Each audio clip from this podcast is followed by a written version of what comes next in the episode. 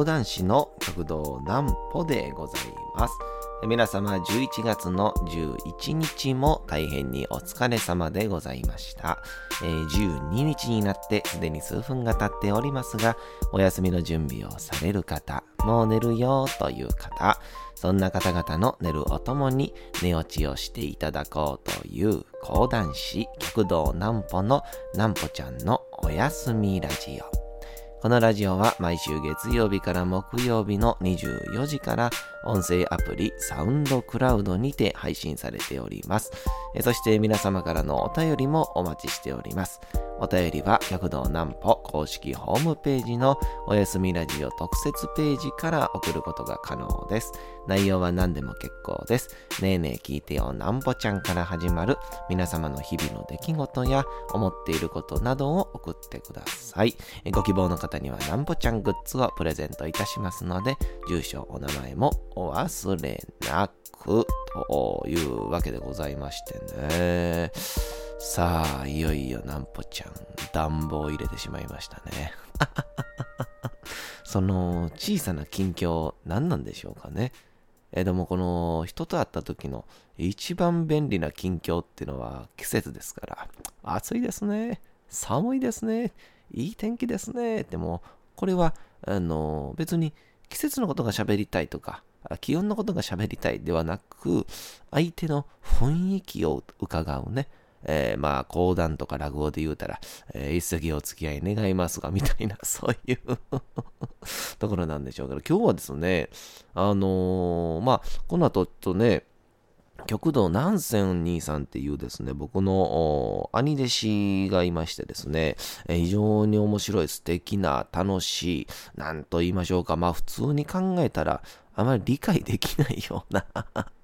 えー、兄弟子でございましてね、えー、境遇であったりとか、中身であったりとか、えー、ですね、そのお話をね、えー、ちょっと今日ね、したいなと思ってるんですけど、まあ、それよりもね、一旦はね、えー、先にこちらの方行きたいと思います。えー、客道なんぽちゃんの今日は何の日？さて、11月の11日でございますが、まあ、11月11日といえばね、まあ、一番まあ、あ有名といえば、ポッキーの日なんですけど、まあ、ポッキーの日はまあ一旦ね、えー、当たり前だとして置いといて、結構全国、多いんですよね。えー、で、あの、語呂合わせも多いんかなと思いきや、あの、とりあえず一番初めに出てくるのが、えー、第一次世界大戦停戦記念日って書いてて、あ、そうなんやと思って、えー、1918年のこの日、えー、ドイツとアメリカ合衆国が停戦協定に調印をし、えー、4年余り、4年余り続いた第一次世界大戦が終結をした。えー、主戦場となったヨーロッパの各国では、この日を祝日としているということで、えー、いいですよね。だから、今日本からしたら終戦記念日8月15ですから、まあ、えー、祝日にはなってるのか、終戦記念日ですからね、えー、やるんですけど、まあ、ちょうどこういう11月11で言ったら、普通に、まあ、学校とか、あ会社とか、そういうあるところで、えー、この終戦記念日が、停戦記念日が、えー、休みになる、祝日になってるっていうのは、必ずね、思い出す、まあ、思い出しますから、えそういう記念日になってるのはすごいいいなと思ったりですね。あと、介護の日ってのがあって、え、厚生労働省が2008年に制定あ、国が制定してるんですよね。日付は前年に実施されたパブリックコメントに基づいて決定したもので、いい日、いい日の語呂合わせからということで。この介護関係とかね、え、なるべくこうやって皆さんに知ってもらって、ってどういう状況なのかみたいなのが、えー、一層わかることが大事な業界ですからね。でうちの奥さんもね、介護士やっていて、それで非常に、えー、この日素敵だなとも改めて思いましたけど、いいですね、なんか、教養が高まる感じで。いつもなんかもっとくだらんね、日ばっかりなんですけどね。じゃあ一個ちょっとあの、これ何なんだろうっていう日がありましてね。えー、その 11月11日ね、あのー、麺の日っていう、まあ、ラーメンとかの麺ね、麺の日ね、えー、全国製麺協同組合連合会、もうだから、そんなとこあんねんやっていう。全国製麺協同組合連合会、組合連合会が1999年に制定。1111が麺の細長いイメージにつながることから、強引、強引ですよね、これね、強引ですよ。えー、いや、この1111ですけど、でもこれあのね、いや、これもうほんと揚げ足と量でほんと申し訳ないですけど、あの、細麺だけでしょ？その いや、縮れ麺やったら3やん、と思って。縮れ麺やったら3、3、3月3日でしょ。ねえ。こう、くにゃくにゃくにゃくにゃってしてんねんから。あら、3月3日でしょ？これ、2でもいいかもしれないですね。うん。あさすがに8ぐらいまではいかないですけど、あこ3は、いや、ちょっとこれはちょっとね、強引すぎるなと思ってね。あともう一個のね、あのー、ピーナッツの日っていうね、え全国落花生協会だからどこやねんっていう 1985年に制定、えー、新豆を使った落花生が市場に出始めるのがこの頃で、ピーナッツは一つの殻に二粒の豆が同居する双子であることから、11のゾロ目の日を記念日にしたということで、毎月訪れるっていうね、ゾロ目は。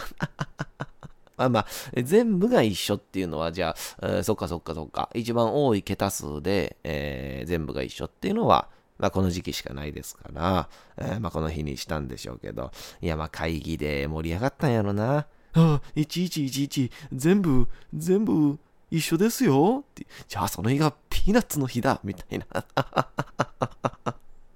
最高ですね。えー、いや、なんかこんなん思ったら、なんか、講談もね、なんか、もう8月8月8日でしょ。うん。パンパンの日ですよ。ちょっと下ネタっていう これちょっと今日、兄弟子とね、えー、明日、えー、明日か。ちょっと会うから、ちょっと話してみよう。うん、これ面白そうですね。えー、そんなわけでございましてね、僕の兄弟子のね、南仙兄さんの話なんですよ。あのー、まあ、前提としてですね、この南仙兄さんって、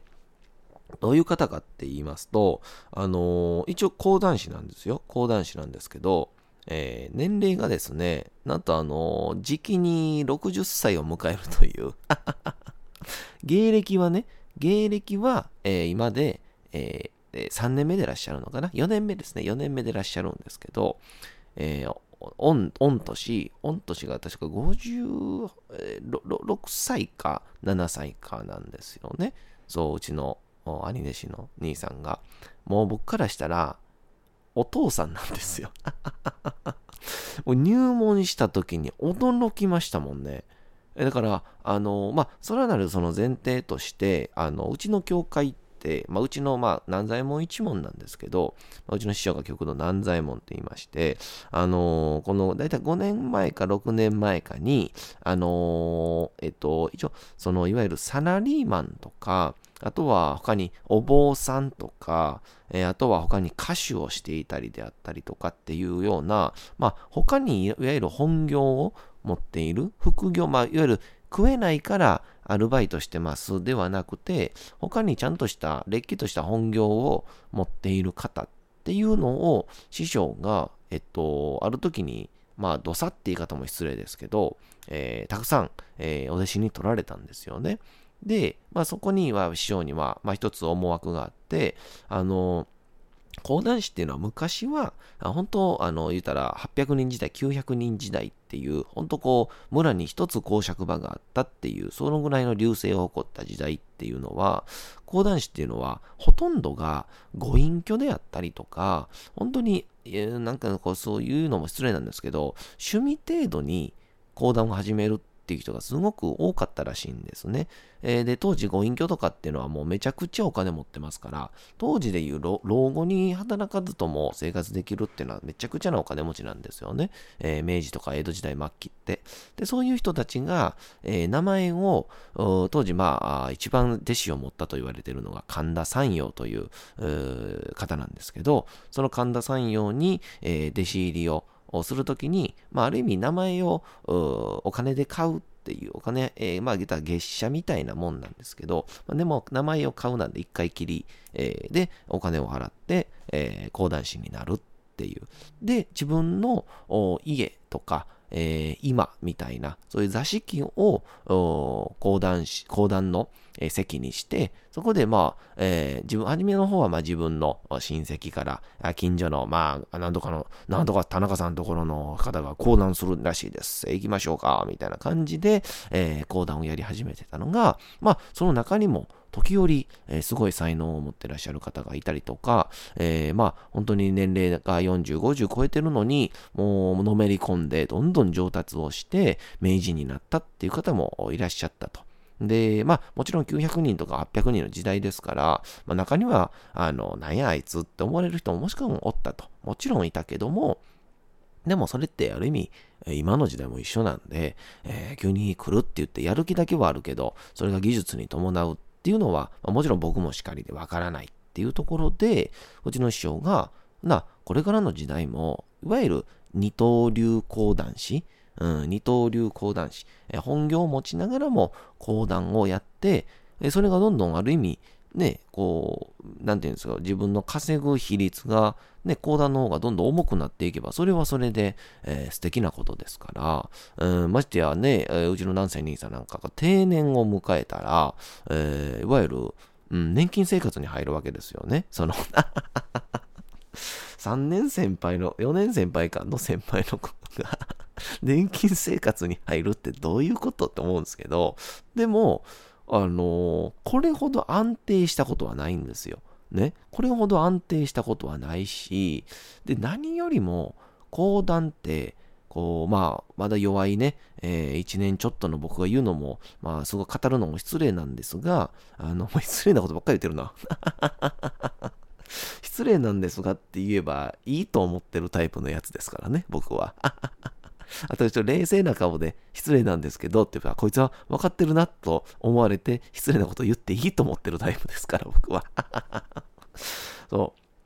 えー、どこまで話したかな あの講談にとって一番大事なのって説得力なんですよね。えー、これが何でしょう歴史の話はするのはもちろんのことですけど、えー、誰かのことを話すとか、まあ、いわゆる誰かにあの教えるというのが演言の芸能なんで、で、その上でどうやったら、気持ちよく、楽しく聞いてくれるかっっていう、飽きずに聞いてくれるかとで発展した芸能なんで、やっぱり説得力が一番大事なんですよね。ってなった時に、やっぱりそれはもう、えー、もちろんあれですよ、えー、めちゃくちゃ勉強してる20代とか、もうこれだけには特化してるってなったら、それが認められれば話は聞いてくれますけど、やっぱり若造の話っていうのは、どれだけこう分かってても、スッとは入ってこないんですよね。時間がかかるというか、説得するまでに。なんですけど、意外とこう年齢を重ねた方っていうのは、それをすごく人生経験を兼ね揃えてらっしゃるので、どっちかというとお客さんにすんなり入る。でえ、意外と講談、また寄せの世界っていうのは、えー、ご年齢が高いので、あの、お客様のね、年齢層が高いので、っていうので、共通の話題性も作れたりとかっていうので、どっちかというと、あのー、寄席の世界って、初めこう若い僕らみたいなね、あ僕らは言うてもうすぐ30ですけど、えー、若い世代っていうのは、えー、ある意味こう若いから、いい、なんかすごく悪い言い方いかすると我慢できるっていうね。たとえ拙くても我慢ができる。だから、まあそれが可愛げとなって応援してあげよう。で、どんどん上達をする。それを育ててるっていう思いでお客さんも楽しくなるっていうのが一つのエネルギーだとは思うんですけど、でも、それが初めから説得力があるって思うと、これほどなんかすごい武器はないんじゃないかなとも思ったりもするわけですね。で、まあ、根源的には何よりも飯が常に食えてるっていうのが、心の安定につながりますから、えー、っていうのがあってね、えー、うちの南仙兄さん、まあ、うちの、えー、二刀流講談師の、ね、先輩方がね、大体で10名ぐらいいるんですけど、皆さん本当にいろんな職業もされながら、えーまあ、いずれかちょっとまたお話をしたいと思いますけど、お坊さんをしながら、えー、この講談をするという方々もいらっしゃって、この方々がするですね、まあ、いわゆる浄土真宗なら親鸞上人、浄土宗なら法然上人とか、たまらないですよ。めちゃくちゃもうこれほどの説得力はないですからね。うん本当に、だから、もともとこの説法というのも講談の演源ともなっているものですから、えー、原点回帰をしているようなところにうちの師匠が、ある意味目をつけられて、えー、やっているような状況でございましてね、えー、南仙兄さんの話全然してへんやん。そう、それで南仙兄さんがね、何がすごいかっていうと、あのー、まあ、これね、一言で表されてるか、表表してできてるかわからないですけど、一言で言うとですね、もうね、上司にしたいナンバーワンなんですよ。これね、上司にしたいナンバーワン、いろんなね、ジャンルありますよ。仕事ができるとか、優しいとか、ね、いろいろあると思うんですけど、僕の中での、あのー、上司にしたいナンバーワンの条件って、これただ一つなんですよ。無駄なプライドがないっていう。何から目線やねんっていう。え、ほんとね、あのー、やっぱりそれはね、あのー、二刀流講談師の方々にも、もちろんですよ。いろんな人いますから、やっぱり、あの、たとえ芸歴が2年目、3年違い、3年ぐらいの間でも、やっぱり、あれ年齢が上に行ってるからこそ、同じその年齢の差、20、30の年齢の差でお話ししてくる人もそれはいるんですよ、やっぱりね。それはそれで勉強になることもいっぱいあるんで、それはいいんですけど、でも、このナンセン兄さんが何がすごいかっていうと、あの、常に20代ぐらいの時の感覚で、20代ぐらいの時の、えー、フレッシュさ、そして20代ぐらいの時の性欲で生きてるんですよね。はい、もうね、これもご家族も聞いてるかもしれないですから、これ以上と言わないようにしときますけど。で、ほんと常に、あの、僕みたいな、こう、若造がですね、本当にまあ芸歴で、まあ、徒弟制度の中で1年違うってだけでも、本当にまあ、ある意味、こう、殴られても文句は言えないぐらいの世界のはもちろんのこと、その上で、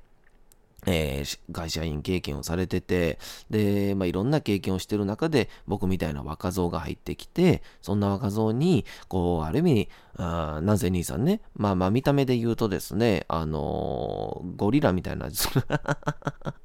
あのー、髪型講談会のね、シルバーバックと言われておりました。あのゴリラ界のリーダーとボスね、シルバーバックって言われてるんですけど、この、えー、シルバーバックっていじられたりとかしてですね、もしくは、なぜ兄さんもまたもいやらしいことばっか考えてとかっていうことを、なんぼ言われても、もうゲラゲラ笑いながら、えー、それをこっちにこう返してくれるっていう。ほんで、その上で、えー、なんかこう、まあ、娘さんとかがね、えー、例えば、ヤンキーみたいな彼氏を連れてきたらどうしますかみたいなこの話したりするじゃないですか。だって50おいくつなんですから、もうすぐちゃんちゃんこ着るんですから。ですよ。着物新調せずにちゃんちゃんこ新調するんですからね。その方に、あの、そんなもうチャラいやつ来たらどうしますか？みたいな話したら、あの、そいつに、あの、いろんな曲を教えてもらうみたいな、そのなんて素直な、なんて素直な人なんだっていうね。で、その南仙兄さんが、またすごいなと感じるのが、あのー、例えばですよ、あのー、普通に僕た僕とかやったら、まあ、夕方から仕事がある、まあ、仕事とかお手伝いがあったりとかって考えると、えー、まあ、えー、まあ、午前中、まあ、ゆっくりして、昼からちょっとお稽古というか、まあ、自分で自主練して、そこから、あまあ、講談会に行くかなっていう感じなんですけど、南仙兄さんとかは、昼働いてますからね。朝もう7時、8時に家出て、9時から働いて、で、そっから18時の定時まで働いて、そこから手伝いに来て、めちゃくちゃ働きますから。それも全速力で、ゲラゲラ笑いながら、いや、こんな大人になりたいなっていう。いや、本当に、こう武井壮も言ってましたけど、こんな大人になりたいなと思わせる、早く大人になりたいなと思わせる、大人ってかっこいいぞって思わせる。それこそ理想の音だっていうあの、武井壮も YouTube で言ってましたけど、本当にそれを体現してらっしゃる、えー、南仙兄さんだなとも、えー、改めて喋りながらも思いましたけどもですね、えー、ぜひともですね、この南仙兄さんが最近新たにまた、一枚皮を破り始めてますからね、えー、そんな、えー、性欲いっぱいのシルバーバッグですね。の、えー、南に扇と書いて、南西兄さんですね、講談をまた聞いていただけたらと思います。えー、そんなわけでございまして、そろそろお次のコーナー行きましょう。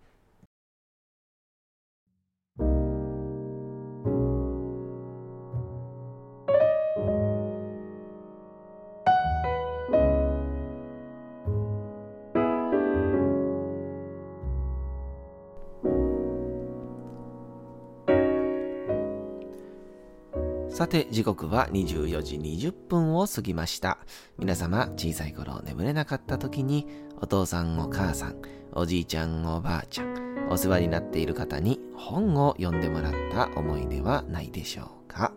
なかなか眠れないという方のお力に寝落ちをしていただければと毎日美しい日本語の響きで綴られた様々な物語、小説をお届けしております。えー、さて連日お読みしております江戸川乱歩の人間椅子でございますね。えー、さあ、いよいよ、この、毎日いよいよ言うてますけど、えー、人間椅子を作った椅子の中に入った椅子作り職人がですね、どんどん気持ち悪くなってますから、えー、本日もそこをお楽しみいただけたらと思います。それでは、始まりでございます。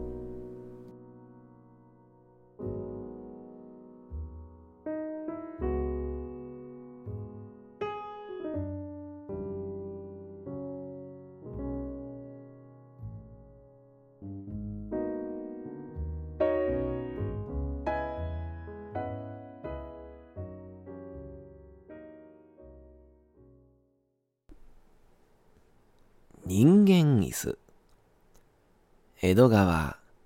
乱歩中には1ヶ月も2ヶ月もそこを住まいのようにして泊まり続けている人もありますが元来ホテルのことですから絶えず客の出入りがあります。したがって私の奇妙な恋も時とともに相手が変わっていくのをどうすることもできませんでした。そして、その数々の不思議な恋人の記憶は、普通の場合のように、その要望によってではなく、主として体の格好によって私の心に刻みつけられているのでございます。あるものは子馬のように精悍で、すらりと引き締まった肉体を持ち、ある者は蛇のように妖艶で、くねくねと自在に動く肉体を持ち、ある者はゴムまりのように声太って、脂肪と弾力に富む肉体を持ち、またある者はギリシャの彫刻のようにがっしりと力強く、円満に発達をした肉体を持っておりました。その他、どの女の肉体にも一人一人それぞれの特徴があり、魅力があったのでございます。そうして、女から女へと移っていく間に、私はまた、それとは別に不思議な経験をも味わいました。その一つは、ある時、欧州のある峡谷の大使が、その偉大な体を私の膝の上に乗せたことでございます。それは政治家としてよりも世界的な詩人として一層よく知られていた人ですが、それだけに私はその偉人の肌を知ったことがワクワクするほども誇らしく思われたのでございます。彼は私の上で二三人の同国人を相手に十分ばかり話をするとそのまま立ち去ってしまいました。無論何を言っていたのか私にはさっぱりわかりませんけれどもジュストゥアをするたびに、むくむくと動く、常人よりも暖かいかと思われる肉体のくすぐるような感触が、私に一種、明星すべからく刺激を与えたのでございます。さて、本日もお送りしてきました、なんぽちゃんのおやすみラジオ。改めてにはなりますが、このラジオは毎週月曜日から木曜日の24時から音声アプリサウンドクラウドにて配信されております。また金曜日24時からは極道南歩の YouTube チャンネルにておやすみラジオとは打って変わって南歩ちゃんの夜更かししちゃっていいじゃないと題したライブ生配信も行っております。チャット機能などのコメントもいただきながらの生配信ですのでぜひともお越しください。そして皆様からのお便りをお待ちしております。お便りは極道南歩公式ホームページのおやすみラジオ特設ページから送ることができます。内容は何でも結構です。ねえねえ聞いてよ南歩ちゃんから始まる皆様の日々の出来事や思っていることなどを送ってください。送ってくださったご希望の方には、なんぽちゃんグッズをプレゼントいたしますので、住所、お名前をお忘れなく、サウンドクラウド、YouTube ともどもにチャンネル登録をよろしくお願いをいたしますます。さあ、というわけでございまして皆様、11月の11日も大変にお疲れ様でございました。明日も皆さん、街のどこかでともどもに頑張って、夜にまたお会いをいたしましょう。なんぽちゃんのおやすみラジオでございました。それでは皆さん、おやすみなさい。すやすやすやーん。